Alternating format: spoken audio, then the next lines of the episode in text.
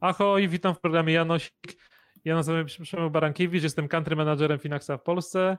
E, no i jak wiecie, Janosik pochodzi ze Słowacji, e, podobnie jak e, Finax, ale spokojnie w tym programie nie uczymy ludzi jak grabić innych, ale jak czerpać trochę bogactwa z rynków kapitałowych.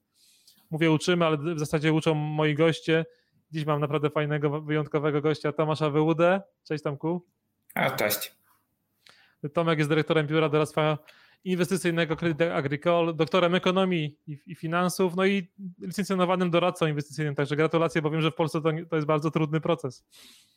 No tak, rzeczywiście e, trudny. Teraz troszeczkę może e, się ułatwił, ale e, za sprawą CFA, e, ale no, dalej wydaje mi się, że dosyć ciężki proces. No to dobra, to, to tak cofnijmy się kilka lat. Jak, jak ta twoja przygoda y, z rynkami się zaczęła? Jak, jak się stałeś tym doradcą i tym doktorem? Mhm, więc e, na początku e, chciałem właśnie zająć się tymi finansami, zobaczyć jak można szybko zarobić i się nie narobić, więc e, zacząłem tutaj studia na Uniwersytecie Łódzkim na ekonomii. Natomiast, e, no, żeby dostać się na rynek, były kiedyś bardzo ciężkie czasy. Chyba wydaje mi się, że dalej są. Jest trudno dostać się e, w, w sferę inwestycyjną e, w tej chwili. Więc no, spróbowałem różnego rodzaju certyfikaty doradcy inwestycyjnego i CFA i po zrobieniu tych certyfikatów no, rzeczywiście łatwiej było dostać pracę. Natomiast te certyfikaty nie uczą, jak inwestować, jakie spółki dobierać, uczą ciebie modeli, jak tutaj wycenić spółkę, natomiast jak osiągać ponadprzeciętne stopy zwrotu, to jednak nie, trzeba było czegoś innego. I sam zacząłem szukać dla siebie, jak tutaj dostać te ponadprzeciętne stopy zwrotu, więc zdecydowałem się no, poszukać, poszperać w badaniach naukowych, bo chyba to są najbardziej wiarygodne źródła danych i z tego z tych moich tutaj e, poszukiwań e, wpadłem na pomysł, żeby e, znaleźć jakieś metody albo poszukać jakichś anomalii rynkowych, które pozwalają osiągać ponadprzeciętne stopy zwrotu i zapisałem się na studia doktoranckie i zrobiłem w ten sposób doktorat jednocześnie załatwiając to, co było moim głównym tutaj celem, czyli poznanie tych sposobów na, na osiąganie ponadprzeciętnych stóp zwrotu, więc ogólnie w ten sposób e, od tutaj bardziej takiej teoretycznej strony do, do praktycznej, a nie zawsze to na rynku tak wygląda. Najpierw ludzie gdzieś tam inwestują, później chcą gdzieś e, poprawić swoją pozycję na rynku, więc dziś robią te certyfikaty, więc u mnie troszeczkę odwrotnie. Jak udaje Ci się tą mityczną e, alfę, tą, tą ponad tą stopę zwrotu wypracować? Z czego byś miał emeryturę tak naprawdę? Alfę e, udaje mi się e, wypracować. No, e, rzeczywiście w krótkich okresach czasu to nie zawsze, nie zawsze wychodzi, natomiast jeżeli spojrzymy sobie na kilkuletnią perspektywę, to rzeczywiście można osiągać ponad przeciętne stopy zwrotu i no, staram się to swoją wiedzę w praktyce zastosować i w długim okresie czasu rzeczywiście mm, tą alfę widać. Natomiast e, do tego drugiego pytania zmierzając, e, z czego będę miał emeryturę, no, na ZUS nie liczę. Nie wiadomo, jak to się potoczy. Być może jakiś dodatek z tego będzie, natomiast zdecydowanie nie na ZUS. Liczą tutaj na własne oszczędności, między innymi w IKE, ICE.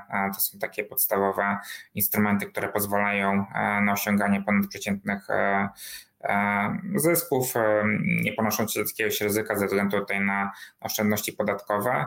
E, natomiast e, oprócz tego X mam też e, PPK. Rzeczywiście też wydaje mi się, że jakieś darmowe środki można dzięki temu uzyskać. Mam nadzieję. Jeżeli nie, no to jest taki bezpiecznik, że można sobie wypłacić w każdym momencie, więc to, to, to mi się podoba. No i mam jeszcze mm, własne inwestycje, taką um, działkę inwestycji alternatywnych, między innymi i też własnych inwestycji giełdowych e, w akcjach, w ETF-ach. Natomiast e, mam jeszcze taką jedną rzecz, to są akcje pracownicze, które e, no u nas e, w Credit Agricole dosyć fajnej formie są promowane, bo możemy zakupić akcje z 30% dyskontem, musimy je trzymać 4,5 do 5 lat, ale jak kupimy sobie dom czy, czy w coś innego zainwestujemy, to, to możemy sobie wcześniej wcześniej te środki wypłacić, więc to też e, dosyć e, ciekawa opcja. No i z tych wszystkich inwestycji mam nadzieję, że się uzbiera jakaś emerytura za, za kilka lat nie będę musiał liczyć na ZUS. A znasz może, zaciekawiłeś mnie tym PPK, bo w sumie w Polsce, w Polsce jesteś w mniejszości, a znasz może jakby ile u was w banku procentowo osób się zapisało do tego programu? Wiesz co, no niewiele. Mi się wydaje, że nie odbiegamy tutaj znacząco od rynków. Podobnie mi się wydaje, że w innych bankach nie ma tutaj, jest niska świadomość dalej wśród ludzi i masz PPK, czy, czy nie masz w tej chwili? Nie masz w tej chwili. Okej, okay, nie masz PPK, natomiast wydaje mi się, że to jest dobry instrument, ponieważ no, pozwala tutaj dosyć e, dodatkowe środki uzyskać. Ponad przeciętne stopy zwrotu dzięki temu można uzyskać, natomiast no, ludzie się boją dalej, boją się e, po tym MOFE i no, trzeba tutaj jednak e, patrzeć na ten bezpiecznik, że można w każdej chwili wyciągnąć, co jest, co jest troszeczkę różniej od, od OFE. Dobra, to na emeryturę to już wiemy, jak będziesz sobie na niej radził. A powiedz, masz, masz taką rezerwę finansową, taką poduszkę finansową i z czego ona się składa? E, nie mam e, poduszki e, finansowej w sensie takim, że mam jakąś wolną gotówkę albo jakoś szybko dostępną. Mam przewiduję, ile mi e, jest pieniędzy potrzebnych na, na kolejny miesiąc i tutaj jakąś rezerwę e, sobie e, zostawiam. Natomiast jeżeli potrzebowałbym natychmiastowych jakichś wydatków, no to w ciągu trzech dni mogę spieniężyć akcje, a jeżeli chciałbym w krótszym okresie coś już naprawdę pilnego by się zadziało, no to z karty kredytowej mogę zawsze skorzystać w te te kilka dni, chociaż e, z karty staram się e, nie korzystać. Natomiast jeżeli by taka konieczność zaszła, zaszła do tych e, trzech dni, no to, to z karty kredytowej myślę, że mógłbym sobie poradzić. Natomiast po tym okresie mam środki na akcjach, mam dosyć duże tutaj ekspozycję na ryzyko, znaczy nie jestem jakoś mocno wrażliwy na to ryzyko, więc wszystko, wszystkie moje inwestycje są w akcjach i albo w w ETF-ach, więc mogę je spokojnie sobie później spieniężyć i nie mam tutaj jakichś e, problemów, więc nie mam klasycznej takiej poduszki e, bezpieczeństwa.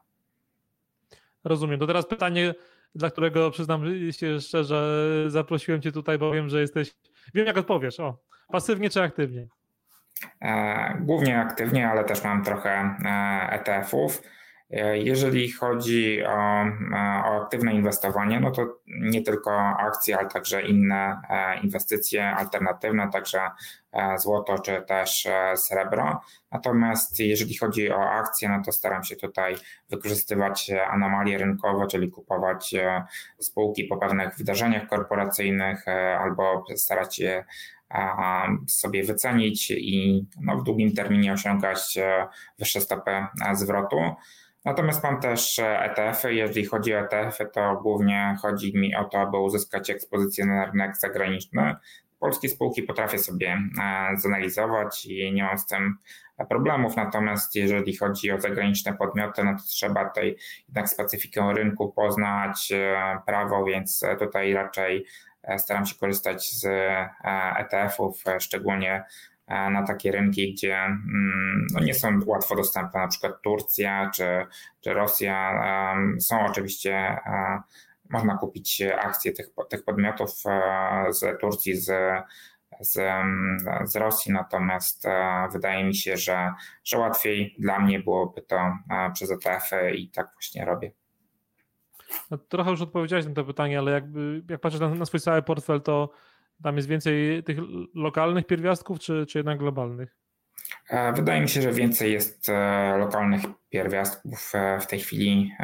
Uważam, że więcej można zarobić na rynku polskim ze względu na to, że przez wiele lat mieliśmy hossę w Stanach Zjednoczonych, troszeczkę mniejszą w, w Europie Zachodniej, w Japonii, więc teraz przeważam rynki wschodzące zgodnie z fazą cyklu koniunkturalnego. Natomiast jak sytuacja się zmieni, na polskiej giełdzie już będzie można osiągać jakieś ponadprzeciętne stopy zwrotu, to wtedy pewnie znów e, przeważę albo wyrównam ten portfel, tak żeby mieć 50 na 50 powiedzmy.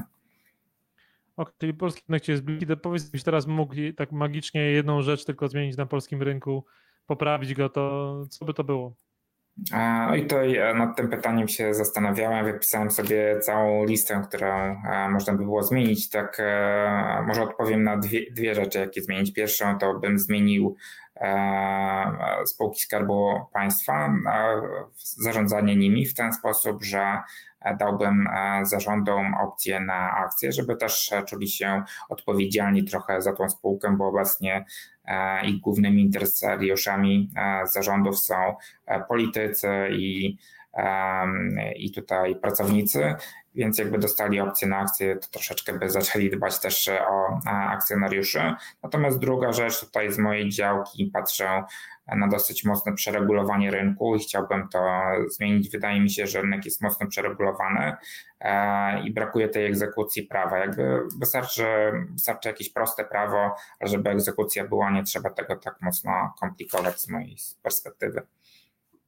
No tak, ten słynny polski gold plating to jest, jest bardzo znany. Chyba w, w, w Unii jesteśmy jednym z najbardziej konserwatywnych, jeśli chodzi o wdrażanie wszystkich dyrektyw i regulacji. No tak, zgadza się.